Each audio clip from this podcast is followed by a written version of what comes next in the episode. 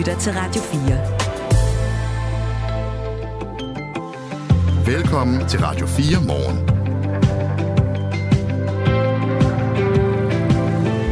Ja, godmorgen.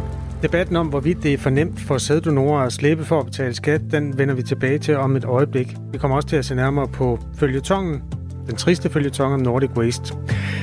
Om cirka en halv time skal vi også kigge på noget, der deler vandene.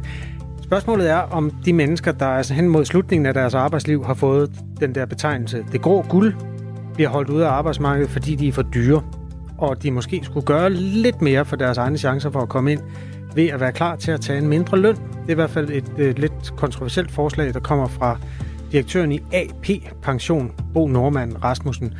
Han får øh, tørt på øh, forpersonen for Dansk Magisterforening, Camilla Gregersen, omkring en halv time fremme fra nu. Hvis du er en af dem, der har, befinder dig i sidste i 50'erne eller i 60'erne og har svært ved at finde job, så kunne jeg godt tænke mig at spørge dig, om du kunne have lyst til at gå ned på en løn, der minder om de nyuddannedes. Om det var et, øh, hvad skal man sige, om det var værd at gå igennem for at kunne få en plads på arbejdsmarkedet. Du kan skrive til os på nummer 1424. Jeg hedder Kasper Harbo. Jeg hedder Anne Philipsen. Godmorgen. Godmorgen. Det her er Radio 4 morgen. Hvis man er mand og mellem 18 og 45 år og ellers er sund og rask, så er det muligt, at man opfylder kravene til at blive sæddonor. Og her der kan man tjene op til 6.000 kroner om måneden som en øh, kompensation for de donationer, man øh, leverer. Og oven i købet, så kan man få pengene kontant i hånden. Det kan man i hvert fald, hvis øh, man vælger at donere sæd ved Born Donor Bank eller Kryos International, som er to af de store sædbanker her i landet. En af dem, der jævnligt donerer sæd hos Born Donor Bank, det er øh, Emil på 25 år. Det er ikke hans rigtige navn, men øh, et navn, vi har øh, givet ham, fordi han ønsker at være anonym. For et andet år siden, der faldt han over muligheden for at blive sæddonor. Jamen, det var sådan set lidt, fordi jeg ledte efter et, et studiejob, som øh, ikke øh, tog for meget tid, øh, hvad noget det hedder, ud af mit skolearbejde. Fordi jeg følte, at øh, vi havde rigeligt at se til der. Og, øh, og så fik jeg den reklame på Spotify, og jeg tænkte, ja, det var, det var en oplagt mulighed. Og vi kender selvfølgelig øh, Emils rigtige navn her på redaktionen, men øh, han får jo penge for hver godkendt donation, han leverer, og øh, vi kan lige høre ham forklare her, hvor meget han tjener om måneden. Øh, jamen, det er lidt svært at sige, fordi det kommer an på, hvor aktiv man er der noget. Og, øh, og der, var, der var på et tidspunkt, hvor det var, at, øh, at jeg var ret aktiv dernede, og mit, øh, jeg ved ikke, den største udbetaling, jeg har fået der, det har været 8.700. Men det er så også over en, en tre måneders periode.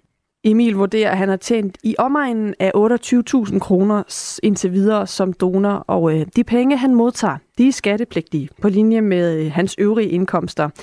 Men selvom borgen har oplyst ham, at han skal indberette de her udbetalinger som B-indkomst, så har han aldrig gjort det. Altså, jeg burde jo sådan set gøre det, øh, men øh, jeg tror til at starte med, så var det fordi, at øh, jeg ikke har sat mig ind i det. Men nu er det bare fordi, at det, det plejer jeg ikke at gøre. Og det føles alligevel så anonymt, at jeg ikke kan se, hvordan at de skulle øh, finde ud af det på den sådan måde. Så jeg føler mig på en måde sådan lidt... Øh, jeg føler mig meget anonym i det. Jeg kan ikke sådan lige... Jeg ved ikke, det føles lidt som om, det ikke har konsekvenser. Og det her det handler jo altså også om, at man øh, som sæddonor kan få udbetalt pengene kontant, og øh, i det ligger jo så også, at det kan blive sværere for skat at øh, finde ud af, at man har fået de her penge. Godmorgen, Torben Bakke. Ja, godmorgen. Selv, selvstændig skatteadvokat hos Skattesagen. Vi hører Emil fortælle her, at han øh, ikke betaler skat, fordi han ikke rigtig kan se, hvordan skattemyndighederne skulle kunne finde ud af, at han har fået de her penge. Har han en pointe i, at skat nok ikke kommer efter ham i, den her, øh, i det her tilfælde?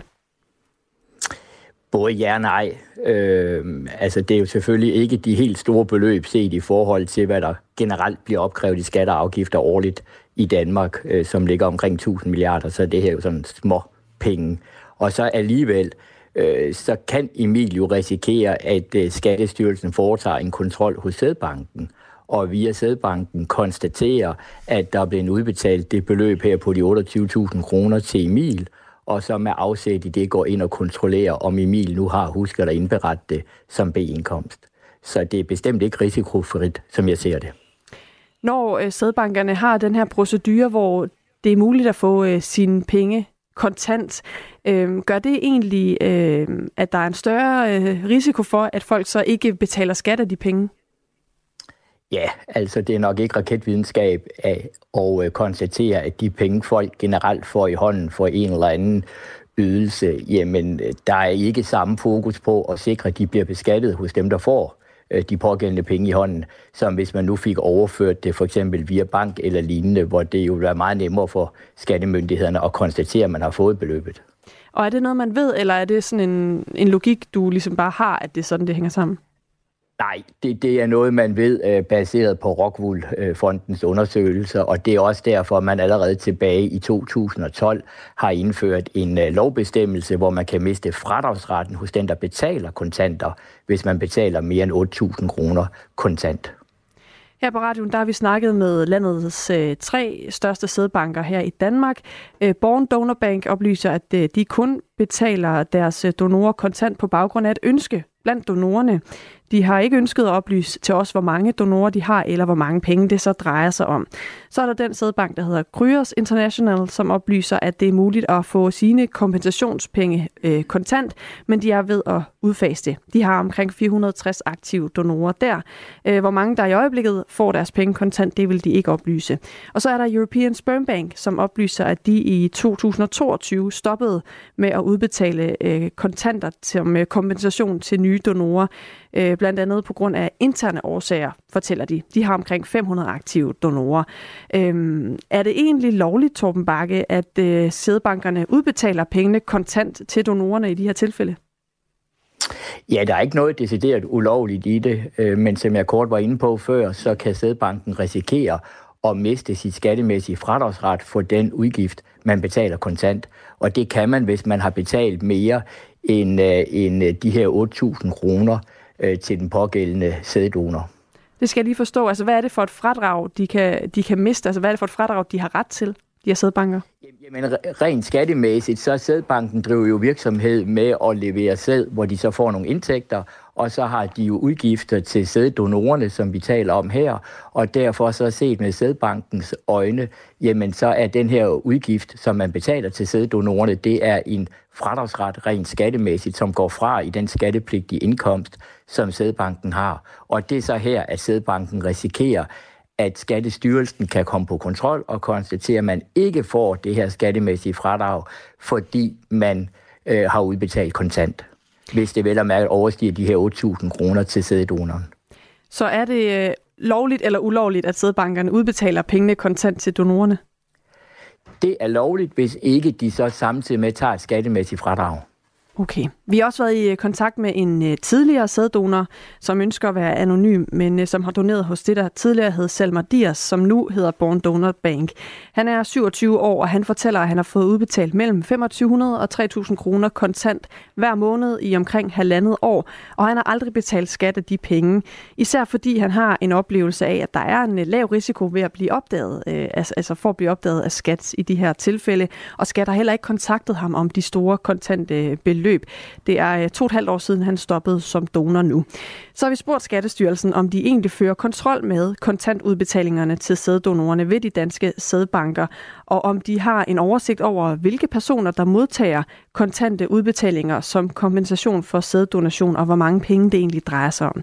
Og der oplyser Skattestyrelsen i et skriftligt svar øh, blandt andet, det er ikke muligt umiddelbart at søge efter borgere med indtægt fra sæddonation i Skattestyrelsens systemer, fordi al B-indkomst oplyses i et felt på årsopgørelsen, og det er derfor ikke teknisk muligt at udskille indtægt ved sæddonation fra andre indtægter, der er givet som B-indkomst. Skattestyrelsen udfører ikke kontrol målrettet mod sæddonorer, men denne type indtægter kontrolleres efter samme princip som kontrollen af øvrige indtægter, hvor sager udtages til kontrol efter en vurdering af risiko og væsentlighed. Og så understreger de også, at de her kontante udbetalinger fra sædbankerne, de er skattepligtige. Torben Bakke er selvstændig skatteadvokat hos Skattesagen og altså med os øh, til også at tale om det her. I hvilket omfang har skat egentlig pligt til at undersøge, hvem der får udbetalt kontanter og hvor mange penge det drejer sig om? Jamen altså helt generelt, så har Skattestyrelsen, som er den myndighed, der håndterer alt omkring skatteansættelser, en pligt til at foretage fornøden kontrol. Men det skal jo så sammenholdes med de ressourcer, man politisk tilfører Skattestyrelsen, og med, kan man sige, at der årligt opkræves omkring 1000 milliarder, og derfor er det jo slet ikke muligt at kontrollere alt og alle, og derfor øh, skal man bare foretage en form for fornøden kontrol, og der vil det her ikke være noget, man er pligtig til at gå ind i. Men mindre man selvfølgelig konstaterer, at der er grundlag for at gå ind i det, og det kunne jeres, kan man sige, fokus på det jo føre frem til, at Skattestyrelsen de gør.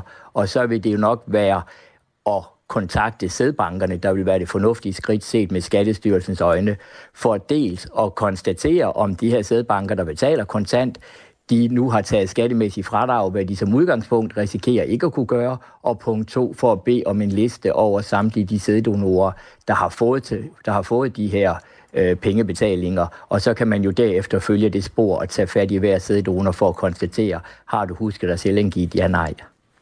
I øh, 2001 der slog Skatteministeriet fast, at sæddonation er skattepligtig indkomst på linje med andre øh, indkomster, man kan have. Og øh, igen i 2007 der stod, slog øh, hovedcentret Skat fast, at sæddonation er skattepligtig indkomst. Så på den måde har det jo altså gentagende gange været slået fast, at den øh, betaling, der foregår her fra sædbankerne til donor, er skattepligtig. Kan det så Set i det lys undrer der Torben Bakke, at sædbankerne øh, i år udbetaler penge kontant, og at de også, øh, altså dem, der modtager pengene, fortæller, at de, de, de oplever ikke rigtigt, at der er nogen øh, konsekvenser ved at lade være med at betale skat af det. Altså, øh, generelt har vi jo været i en situation, hvor skattekontrollen i Danmark har været meget begrænset.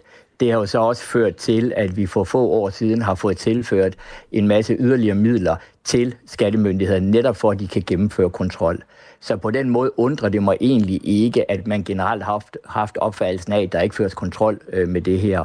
Og når sædbankerne har øh, udbetalt kontant, jamen, så er det måske også for at tiltrække donorer øh, frem for, hvis man øh, øh, ikke udbetaler kontant, fordi flere donorer har nok tænkt, at man ikke behøvede i gåsøjne at lade sig beskatte af det her, fordi opdagelsesrisikoen var minimal, så længe man fik det kontant. Men øh, man skal også bare vide, hvis man modtager sådan nogle kontanter her, jamen så løber man jo risikoen for dels, at skattemyndighederne kommer og opkræver skatten tilbage i tid, men også, at man får en straffesag oveni.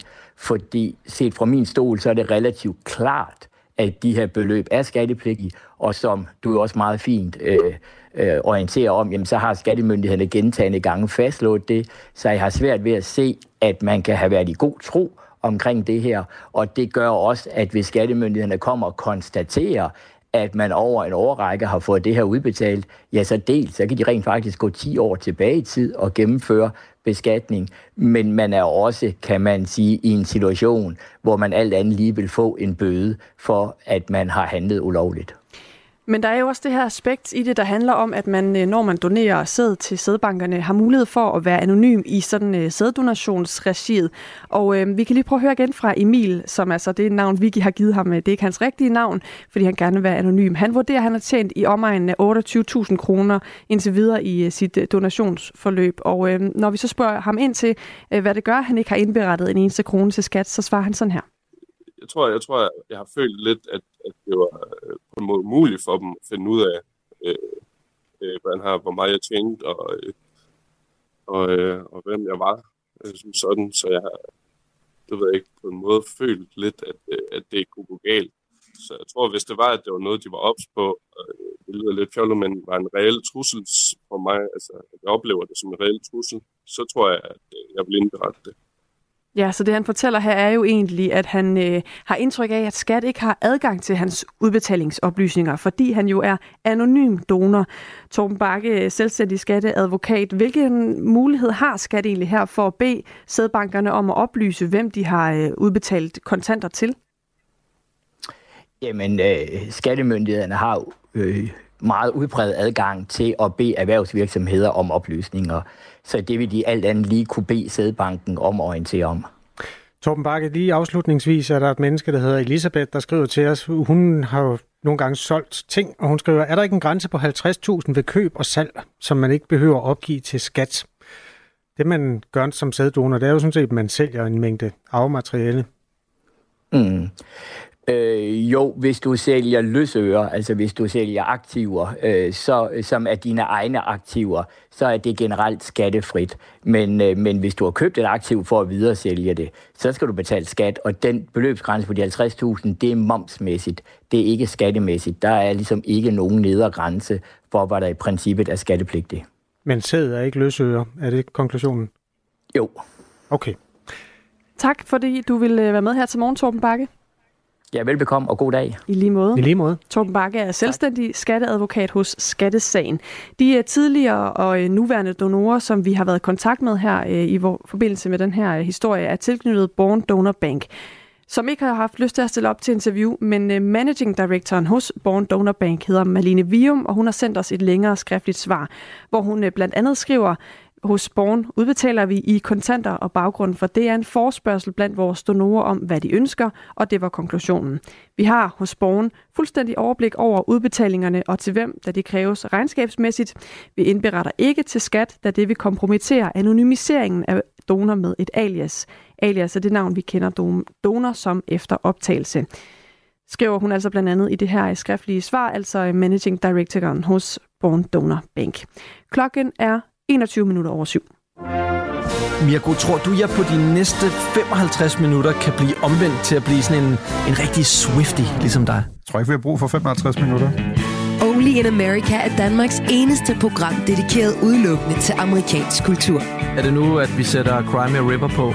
Ja, det tror jeg ikke, vi skal gøre, fordi... Øh... Er den sang blevet cancelled, eller hvad? Hver uge opdaterer Frederik Dirk Gottlieb og Mirko Reimer Elster, der på det vigtigste, vildeste og mest vanvittige fra Guds eget land. Det tror jeg, det, det, tror, det kommer til at ske.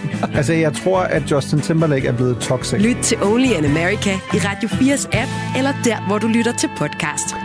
Radio 4 ikke så forudsigelig. Virksomheden Nordic Waste er gået fra at være fuldstændig ukendt sådan i den helt store brede offentlighed til at være landskendt, blandt andet på grund af et jordskred, der troede med at begrave en nærliggende landsby. Virksomheden begærede sig konkurs, og siden er skeletterne væltet ud af skabet. Og der kommer som en knogle mere i dag, fordi en jordprøve, som har været ret omtalt i sidste uge, en jordprøve af noget forurenet jord, viser sig at være ugyldig. Sagen er, at den jordprøve, der blev udtaget, øh, den kom fra Korsør, og den var forurenet med det stof, der hedder PFOS, et meget sundhedsskadeligt øh, fluorstof, som kom fra en gammel brandskole. Og den jordprøve, som vagte stor opsigt, viste, at øh, den jord nu var så godt som ren. Det var ret opsigtsvækkende, fordi øh, ja, den altså havde nogle, øh, nogle indhold øh, af PFOS, som var langt over grænseværdien. Men Prøvetagningen og dermed kvalitetssikringsanalysen er sket i strid med proceduren for repræsentativ prøvetagning, hvilket ikke måske og er dybt beklageligt, skriver virksomhedens miljødirektør Christian Brun Nielsen i en mail sendt til Randers Kommune. En mail, som vi her på Radio 4 er i besiddelse af. Christian Brun Nielsen og flere andre medlemmer af ledelsen i Nordic Waste har i flere uger afvist at svare på Radio 4's spørgsmål om sagen. Vi har kunnet tale med nogle af politikerne i Randers Byråd om det. Bjarne Overmark, der er valgt for beboerlisten, mener, at det her det bør meldes særskilt til politiet. Der tyder, det tyder på, at der er foregået det, jeg kalder kontrolsvindel, siger han. I byrådet sidder også Rosa Lykke Yde, som er valgt for SF, altså i Randers Kommune. Godmorgen, Rosa Lykke Yde. Ja, godmorgen til jer. Det sidste nyt, altså at en prøve, som tyder på, at man kunne rense jorden for PFOS, den var taget sådan i strid med reglerne. Hvordan har du det med det? Jamen, da vi først hørte, at øh, prøven på mystisk vis viste, at jorden var helt ren, øh, ja, så var man jo i forvejen en lille smule i tvivl, om det var sket på magisk vis eller hvad. Øh, som, som jeg kunne forstå på eksperter, så var det, så var det slet ikke metoder, som fandtes. Øh, så, så alle var jo en lille smule i tvivl om, hvordan kunne det her overhovedet ske. Og nu kommer det så også frem, øh, at det er åbenlyst ikke sket, og, og øh, den jordprøve er slet ikke taget af, af den jord, som, øh, som indeholdt det her slam fra, fra Korsør Brandskole. Øh, ja, det er øh, jordskadet ved Nordic Waste, og især øh, hele den her misære med, med PFOS-forurenet slam, det er, det er gaven, der bliver ved med at give. Virksomhedens øh, store område ligger tæt ved Alling Å, og det er derfor, man er nervøs for, hvad der kan trænge ud. Og det er jo en virksomhed, som i mange sammenhænge har skulle tage prøver af sin jord for at kunne dokumentere, at man følger reglerne for opbevaring osv. Hvilke øh, perspektiver er der så i, i den her seneste nyhed, altså at den, den jordprøve her, den, den var taget i strid med, med procedurerne, i strid med reglerne. Øh, hvad tænker du så om de andre jordprøver, virksomheden har taget? Altså det, der efterlader ved mig, det er jo, det gør det utrolig svært at have tillid til noget som helst, som virksomheden i virkeligheden har, har oplyst os om. Vi har jo det, som jeg tror, borgmesteren kalder et tillidsbaseret tilsyn. Altså øh, i virkeligheden viser det sig jo, at, at i meget høj grad har den måde, vi har ført tilsyn med virksomheden fra Randers Kommunes side, været sådan baseret på dialog og, og tillid til den måde, virksomheden har drevet deres, øh, deres daglige drift på. Øh, og når noget som det her, som med noget så alvorligt, og med så alvorligt et, øh, et stof, som PFOS er, øh, kommer frem, øh, at man har haft sådan en lemfældig omgang øh, med, med øh, så højt forurenet og giftigt øh, materiale, ja, så er det meget svært at sidde tilbage og have tillid til, at den, de andre øh, faktorer, vi har fået oplyst fra virksomhedens side gennem tiden, øh, er sket på en ordentlig og, og valid øh, måde. Øh, ja, så det, det gør, det er jo et kæmpestort tillidsbrud i virkeligheden. Øh, og øh, ja, jeg er også meget nysgerrig på, hvad Randers Kommunes rolle i alt det her har været. Har vi i virkeligheden handlet, som vi burde? Har vi ført tilsynene på den rigtige måde? Øhm, fordi det er jo problematisk, at man kan påstå, at noget på mystisk vis øh, og helt magisk øh, vis er blevet helt rent, og, mm. og pludselig viser det sig, at det er det overhovedet ikke. Jamen lad os gå ned ad den sti. Rosa Lykke Yde er altså en af de folkevalgte i Randers Kommune, og så er der jo nogle ansatte i kommunens forvaltning, der skulle have den daglige dialog med de virksomheder, der er herunder Nordic Waste. Øhm, I en mail til Randers Kommune, der bekræfter Nordic Waste altså så også, at den her PFOS-holdige slam i virkeligheden er blevet lagt i et betonkar og indkapslet i beton på alle sider, og siden er den så blevet opslugt af jordskredet, hvilket er en historie, vi fortalte om i går. Af den korrespondence fremgår det, at man øh, dengang vurderede, at der var tale om potentielt ulovligt forhold, men i dag ser kommunen anderledes på sagen. Efter Nordic Wastes fremsendelse af redegørelsen, var det forvaltningens vurdering, at dette betød, at det PFAS-holdige slam og jord ikke længere udgjorde en forureningsrisiko. På baggrund af redegørelsen vurderede forvaltningen derfor ikke, at der var basis for yderligere håndhævelse. Oplyser Randers Kommune i et skriftligt svar til os på Radio 4. Forvaltningen fandt altså ikke anledning til, at man skulle gøre mere. Stoler du ikke på den vurdering, de har foretaget? Det, øh, det vil selvfølgelig glæde mig meget, hvis det viser sig, at det her slam er indkapslet øh, så kan man håbe på, at vi på et tidspunkt finder det, fordi det, der bliver vurderet lige nu, er, at det måske befinder sig et sted nede under jordskredet. Øh, det er jo ikke tilstrækkeligt, at vi ikke er klar over, hvor det er.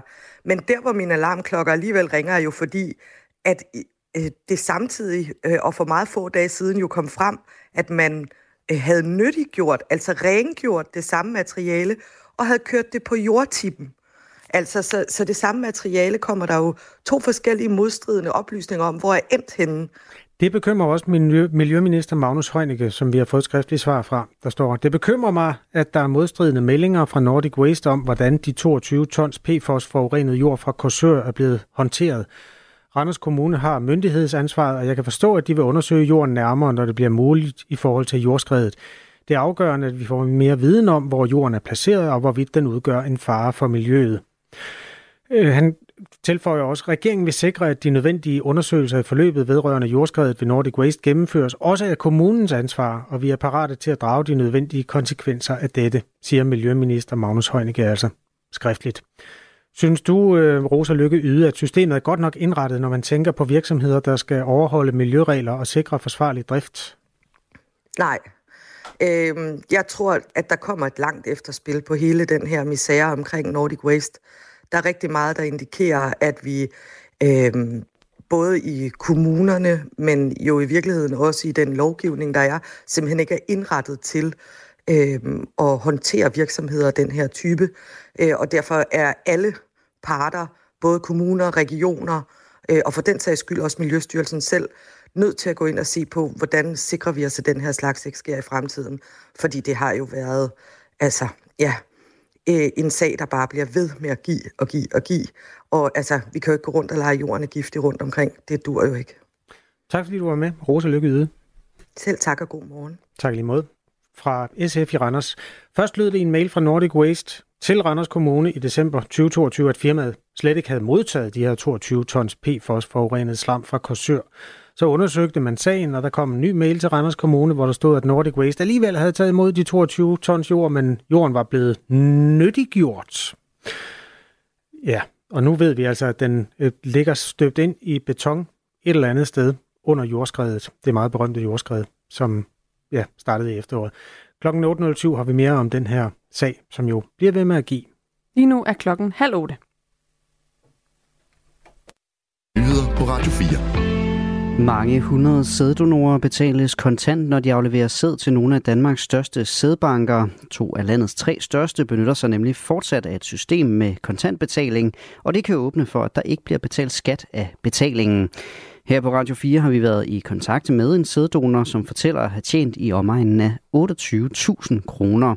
Og han har ikke indberettet en eneste krone til skat. Jamen, det er ikke noget, jeg har taget en stor stilling til. Altså, jeg ved jo, jeg snyder systemet, øh, men øh, den lille mængde, som øh, der ikke er blevet øh, indbetalt via min, øh, mine donationer, tænker jeg ikke, der gør en stor forskel i den store pulje. Han tænker dog ikke selv, at det er okay at lade være med at betale skat af pengene det er det jo sådan set ikke okay, fordi at øh, her i Danmark, der er vi jo glade for vores øh, offentlige ydelser, øh, så det er jo sådan set at gå lidt mod systemet, det er ikke okay. Selvstændig skatteadvokat ved skattesagen Torben Bakke forklarer, at sædbankerne ikke gør noget ulovligt ved at udbetale penge kontant som kompensation i forbindelse med sæddonationerne. Han vurderer også, at systemet er relativt sårbart over for skatteunddragelse. Ifølge sædbankerne foregår kontantbetalingen efter ønske fra donorerne. Lederne af Kanada, Australien og New Zealand opfordrer til en omgående humanitær våbenhvile i Gaza. Det fremgår af en fælles udtalelse, som er et svar på Israels planer om en militær operation i byen Rafah i den sydlige del af Gaza. Vi er meget bekymrede over indikationerne på, at Israel har planer om en landoffensiv ind i Rafah. En militær operation i Rafah vil være katastrofal, lyder det i udtalelsen, der er underskrevet af landenes premierministre. I går sagde Israels premierminister Benjamin Netanyahu, at Israel kommer til at iværksætte offensiven mod Hamas i Rafah, der er det sidste tilflugtssted for palæstinensere i det sydlige Gaza. I udtalelsen opfordres Israel til ikke at gennemføre offensiven. Dog fastslås det, at enhver våbenhvile ikke kan være ensidig, og at en, en sådan kræver, at Hamas bliver afvæbnet, og at alle gisler i Gaza frigives. Patienter med kræft i busbødkirtlen på Aarhus Universitetshospital og Rigshospitalet har ventet for længe på har ventet for længe på behandling. Det oplyser danske regioner i et notat ifølge Berlingske. I notatet fremgår det ifølge avisen, at der periodevis har været mellem 3 og 4 ugers ventetid på en operation. Reglerne tilskriver ellers, at der højst må gå to uger. Hvis kræften ikke har spredt sig, kan den behandles med en operation, hvor busbødkirtlen fjernes, skriver kræftens bekæmpelse. Men bare et år efter diagnostiseringen er overlevelsesraten for mænd omkring 39 procent, mens den er 42 procent for kvinder. I foråret 2023 kom det frem, at over 300 patienter med tarmkræft havde ventet unødigt længe på en operation på Aarhus Universitetshospital. Forløbet førte blandt andet til, at to topchefer på hospitalet blev fyret, fordi en rapport fra kammeradvokaten slog fast, at der var begået ledelsesmæssige fejl. Forureningen i luften i den thailandske hovedstad Bangkok er lige nu så slem, at ansatte, der arbejder for regeringen i byen, beordres til at arbejde hjemmefra de næste to dage. Folk i andre sektorer opfordres kraftigt til at gøre det samme. Det siger de thailandske myndigheder ifølge nyhedsbyrået Reuters. Luftforureningen i de her dage skyldes både den sædvanlige forurening i millionbyen fra industrier og biler, men også på grund af, at der lige nu afbrændes korn mange steder. Gråt og diset eller tåget vejr og perioder med regn. Temperaturer mellem 3 og 10 grader og svag til jævn vind mellem sydvest og sydøst. I aften og nat fortsat skyde og diset og stedvis tåget med regn hister her, men ud på natten kan det klare lidt op. Det var nyhederne her på Radio 4. Det her er Radio 4 morgen. Husk, at du kan sende os en sms på 1424. Kanada, Australien og New Zealand opfordrer til en øh, omgående våbenhvile i krigen mellem Israel og Hamas. Det sker efter, at øh, den israelske premierminister Benjamin Netanyahu var ude i aftes og sige, at Israel kommer til at øh, iværksætte offensiven mod Hamas i Rafah, som øh, ligger i den sydlige del af Gazastriben, og som også er et område, hvor øh, der er rigtig mange civile, der har valgt at søge hen og altså derfor også øh, et sted, der får øh, kritik, når Israel vælger så at udføre de her militære aktioner og angreb. Hele den øh, sag skal vi tale med Sune Havbølle om, som er professor i globale studier og har et stort kendskab til Israel-Palæstina-konflikten, og som er med os om 10 minutters tid. Det er sådan en rigtig Humphrey Bogart-morgen. Virkelig ulden tåge uden for vinduet. Ikke særlig imødekommende, men vi er også midt i februar. Der er trods alt plusgrader. Det er det, du har arbejdet med den her morgen. Øh, velkommen til Radio 4 Morgen. Jeg hedder Kasper Harbo. Jeg hedder Anne Philipsen. Godmorgen. Godmorgen. Du lytter til Radio 4. Nu skal vi til at kigge på, om vi absolut skal blive ved med at stige i løn med alderen. I hvert fald, hvis man spørger Bo Normand Rasmussen, der er administrerende direktør i pensionsselskabet AP Pension. Han mener nemlig, at man sådan hen ad vejen måske bliver lidt mindre værd, når man når en vis alder. Det gør jo, at det er mindre attraktivt for virksomhederne at ansætte de dyre ældre end de billigere unge. Lad os lige få en lille bid af, hvad han egentlig sagde. Det er vigtigt for mig at sige, at øh, det her det er ikke et spørgsmål om, at øh, alle over en bred kamp skal have en øh, lavere løn. Jeg tror, at det her det er en, et input til at sige, at vi er meget individuelle, og øh, nogle personer, jamen, de er knivskarpe, når de er 80, både fysisk og, og mentalt, og der er nogen, der ikke er. Og sådan er der et, øh, et livsforløb for os alle sammen, og vi har nogle forskellige ønsker og behov. Så det bliver nogle individuelle øh, forhandlinger med sin arbejdsgiver, hvis man gerne vil, vil ændre i sin, øh, i sin arbejdsaftale øh, med, med arbejdsgiveren. Den pointe er Camilla Gregersen, forperson for den akademiske fagforening DM, altså en fagforening for akademikere, ikke enig i. Godmorgen. Godmorgen det, der er budskabet her, det er, at vi falder lidt i værdi, når vi bliver ældre. Og derfor er det ikke nogen naturlighed, at vi skal blive ved med at stige og stige. Hvorfor er du ikke enig i det? Altså, jeg synes, hovedproblemet er, at han taler de øh, seniorer og ældre medarbejdere meget ned, og det har vi slet ikke behov for. For når vi kigger på de erfarne medarbejdere, så har de jo rigtig meget viden, kompetencer og erfaring med sig – og jeg synes, at det han gør her, det er faktisk, at han kommer til at forringe deres markedsværdi ved at tale om dem som nogen, og nu citerer jeg, hvor deres ambition og motivation er svækket. Det synes jeg faktisk er en rigtig kedelig omtale af seniorer. Gik du ikke glip af det første, han sagde, så du, du får lige igen? Det er vigtigt for mig at sige, at øh, det her det er ikke et spørgsmål om, at øh, alle over en bred kamp skal have en øh, lavere løn. Altså det er ikke alle over en bred kamp, men han siger, at der er nogen for hvem øh, motivation, og hvad var det, du mere sagde? Øh, motivation og ambition, nu citerer jeg det, han har skrevet, sagt, i, sagt til Berlinske. Mm. Han har jo sagt rigtig mange forskellige ting.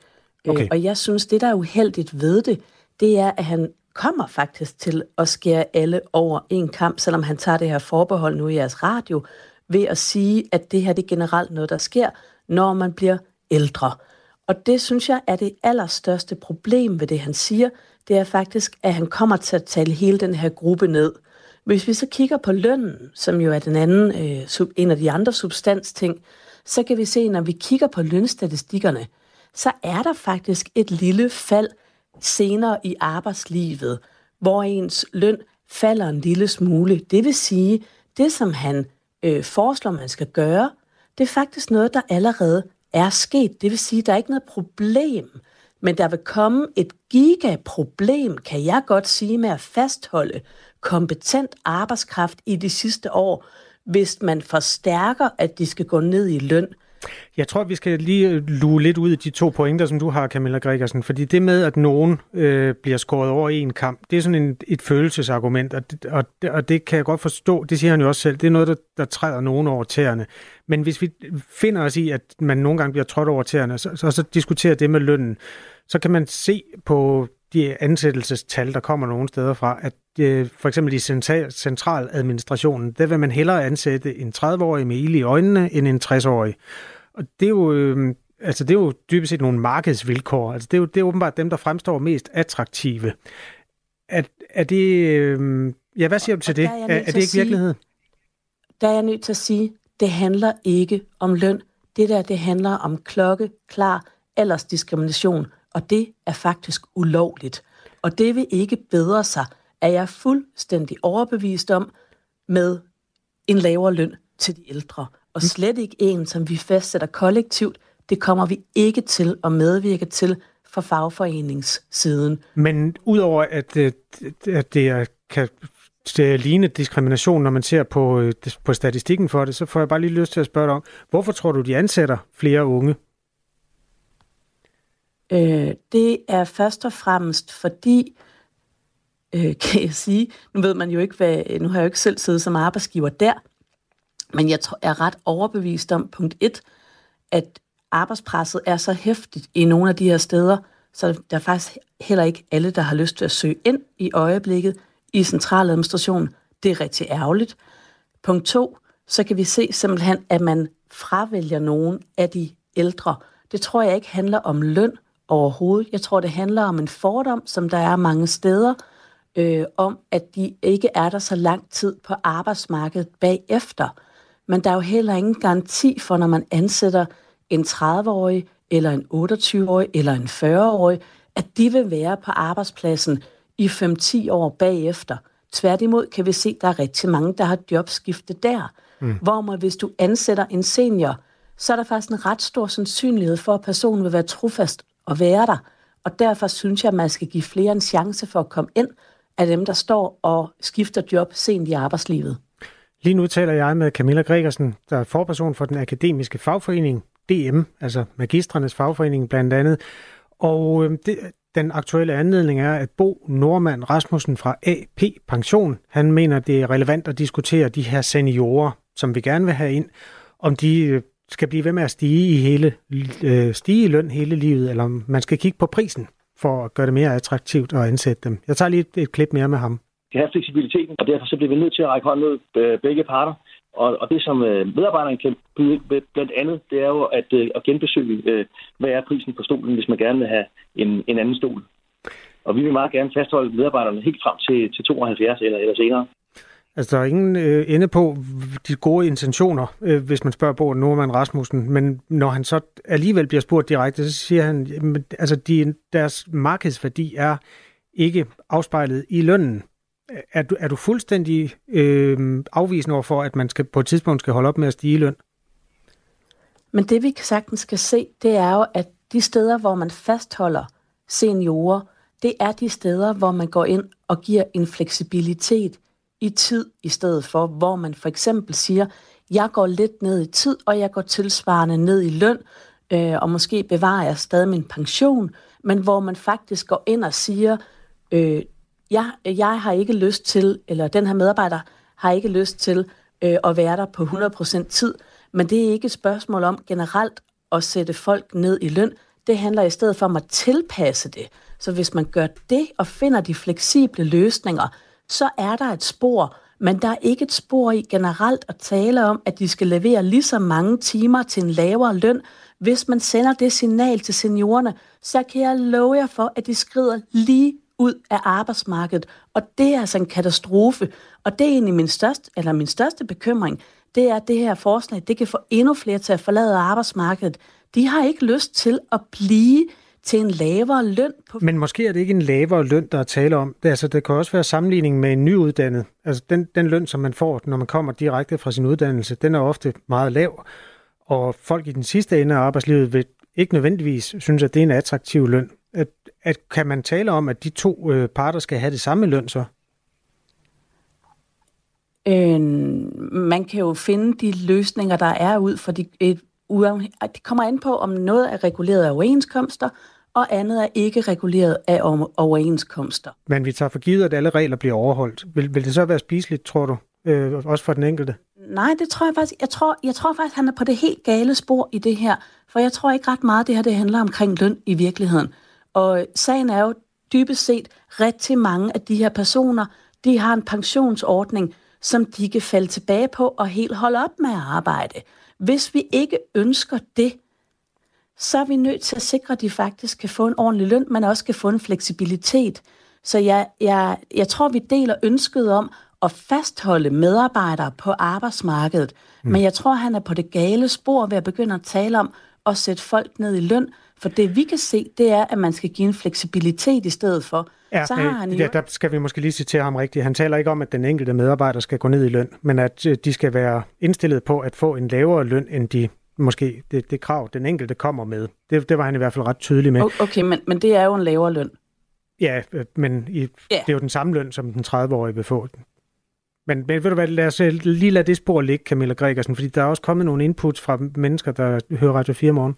Blandt andet fra øh, Jesper, der skriver, i Japan er der eller var der en fast ordning, når man går på pension, så blev og, øh, der også en automatisk lønredaktion. Øh, når vi er der, så er børnene flyttet hjemmefra, boligen er nedbetalt, og når det sker, så kan arbejdstiden også reduceres efter aftale. Jeg er 78 og arbejder 18 timer om ugen. Hvis min løn blev reduceret, vil jeg acceptere det, skriver altså Jesper ind på øh, sms'en. Øh, Camilla Gregersen, øh, der er en her, der i hvert fald er, er klar på også at, at se på lønnen øh, sådan ret konkret. Når du siger, at der er mange, der vil, øh, der vil øh, være ked af, at det her var øh, tilfældet, altså ved du egentlig det? Eller kan der være flere, der har det ligesom Jesper? Synes det vil være okay? Der kan altid være alle mulige, der har det på forskellige måder. Men helt generelt, så hører vi ikke, at folk har lyst til, at deres timeløn reduceres. Men de har rigtig meget lyst til at få en fleksibel ordning, eller det, som Jesper har, hvor man arbejder færre timer, men helst til den løn, der har været før. Det er det ønske, vi oplever. Og det, der er hovedproblemet, det er, at inden for det offentlige, så er man rigtig dårlig til at lave fleksible løsninger, hvor vi kan se på det private arbejdsmarked for akademikere, der kan vi se, at man er bedre til at lave seniorordninger og finde fleksible løsninger. Så måske skal man starte der i stedet for. Så tror jeg, der er mange flere, der kan blive fastholdt og have lyst til at blive på arbejdsmarkedet. I vores branche der er det for eksempel indbygget i overenskomsten, at hvis man er over 45, så får man to ekstra feriedage. Det, de hedder seniordage. Nej, det er ovenkøbet tre, faktisk. Øhm, altså, på den måde at de seniormedarbejdere jo også bare sådan per natur. Der bliver taget mere hensyn der. Øhm, og det findes jo i forskellige varianter i forskellige brancher. Øh, det er også det, vi taler om her, Camilla Gregersen. Øh, kan, kan, kan vi så blive enige om, at de ældre er dyrere end de yngre? Det kan vi, og det er jo et paradoks i forhold til, at man jo gerne vil fastholde seniorer. Det er jo derfor, vi laver seniordage. Men det kan samtidig også være en fordyrende faktor. Så det er korrekt, og det slås vi faktisk rigtig tit med op i hovedet i fagbevægelsen, eller jeg gør i hvert fald, i forhold til, hvordan vi sikrer os, at man stadig fremstår attraktiv, men der er jo også en grund til, at man laver seniorordninger. Det er jo et meget, meget sjældent. De starter ved 45 år. Det har jeg aldrig hørt om nærmest, så det må være en særlig ting, I har.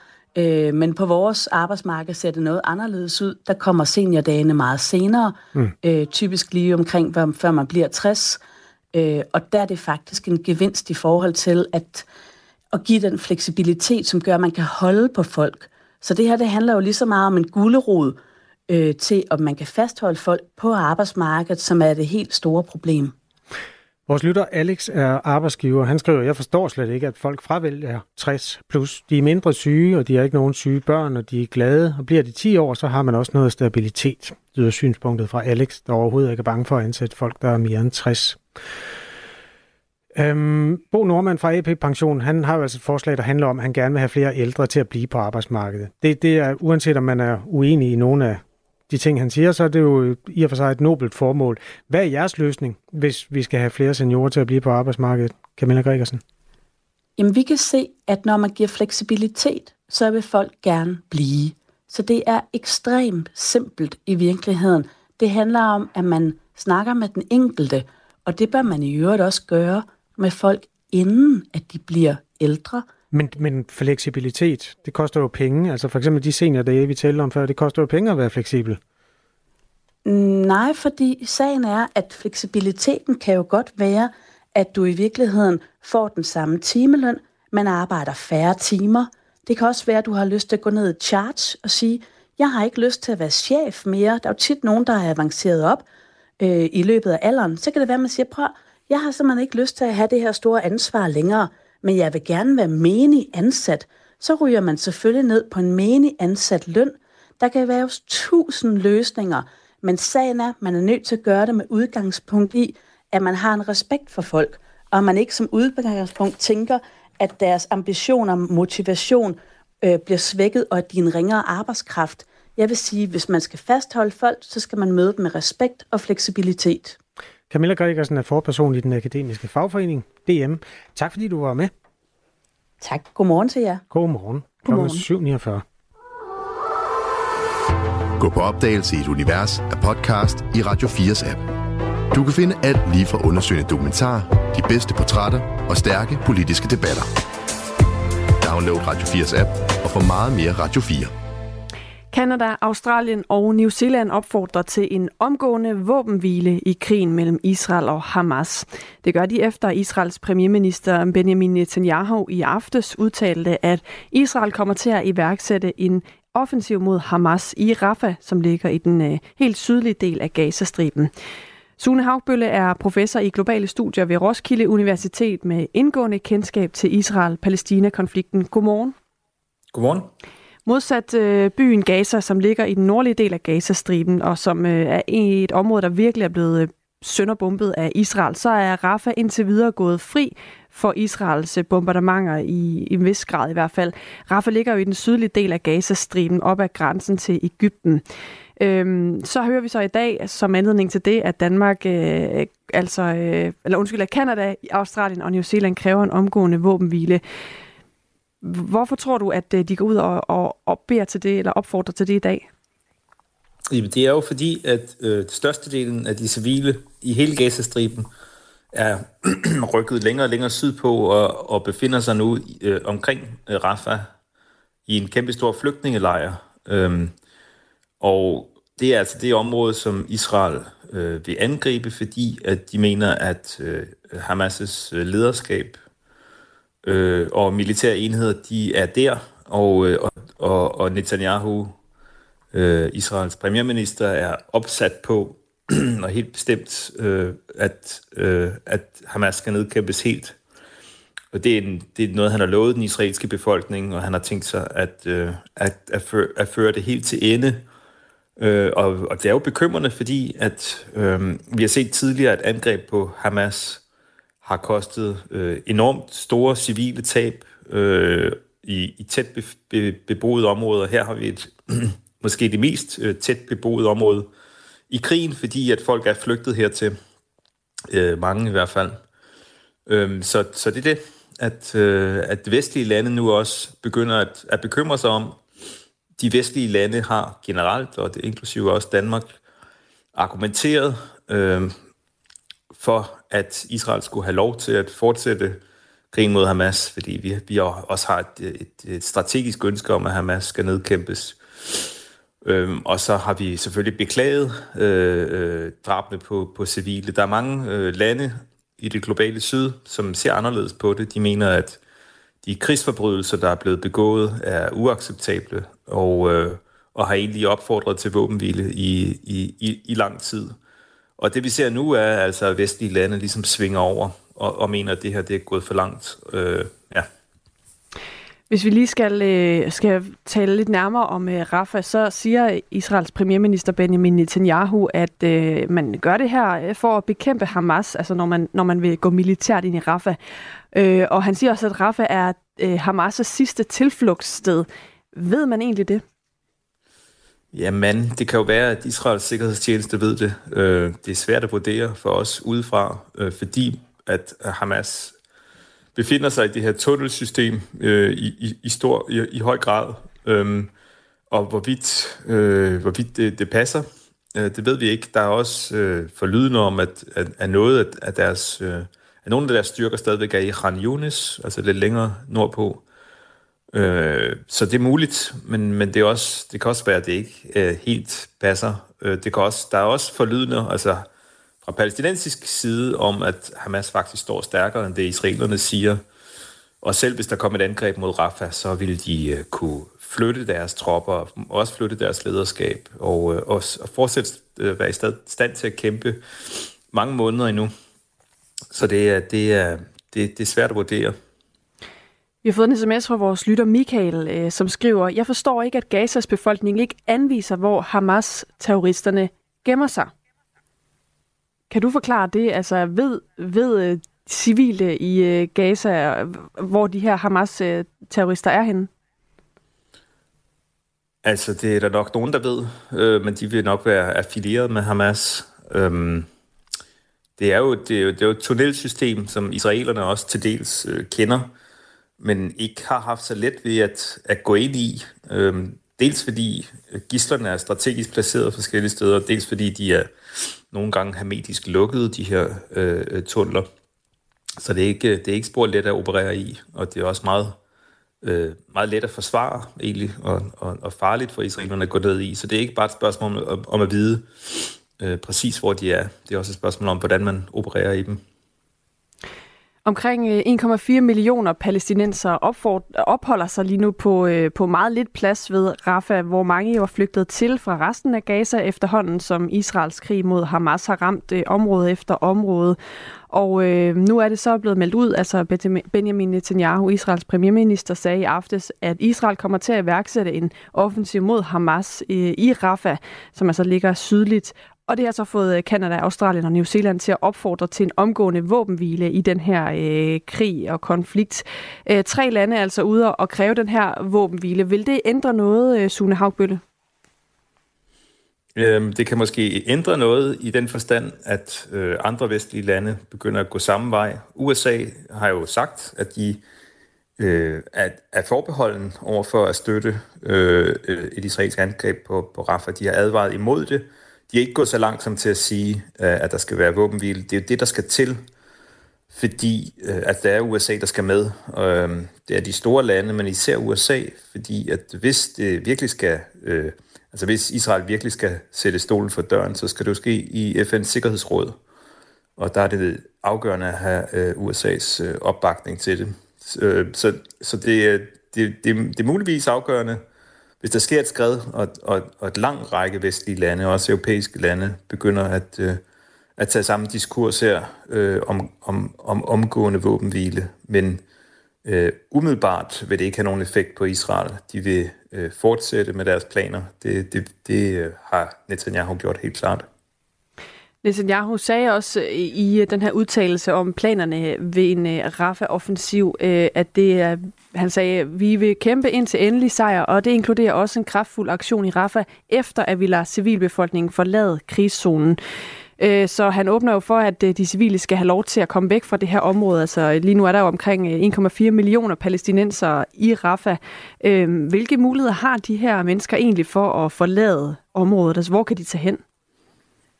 Ja, det er lige det. Øhm, de kan øh, reelt ikke rigtig tage nogen steder hen.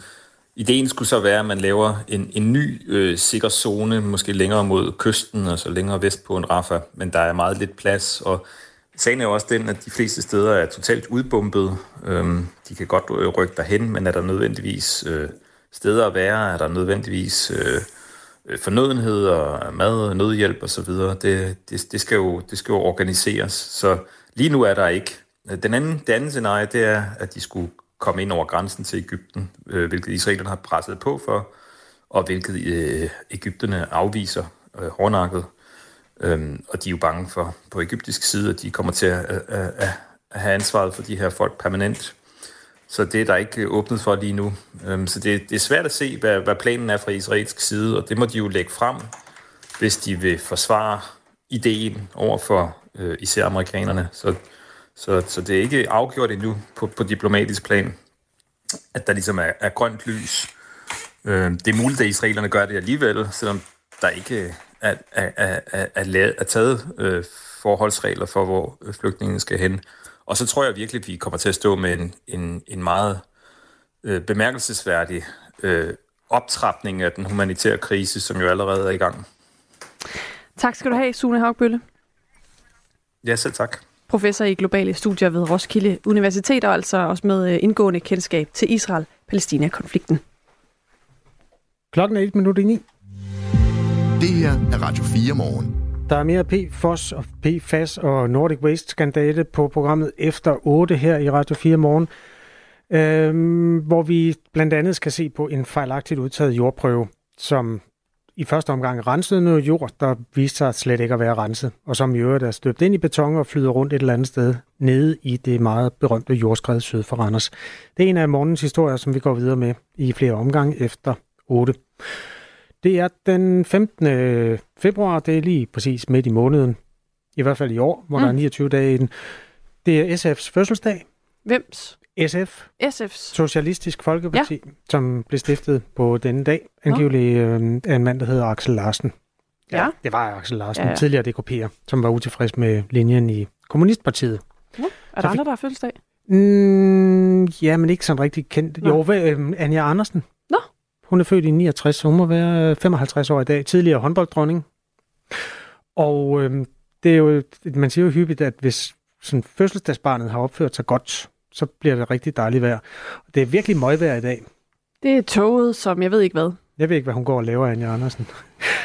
øh, sådan er det. Klokken er 8. Du har lyttet til en podcast fra Radio 4. Find flere episoder i vores app, eller der, hvor du lytter til podcast.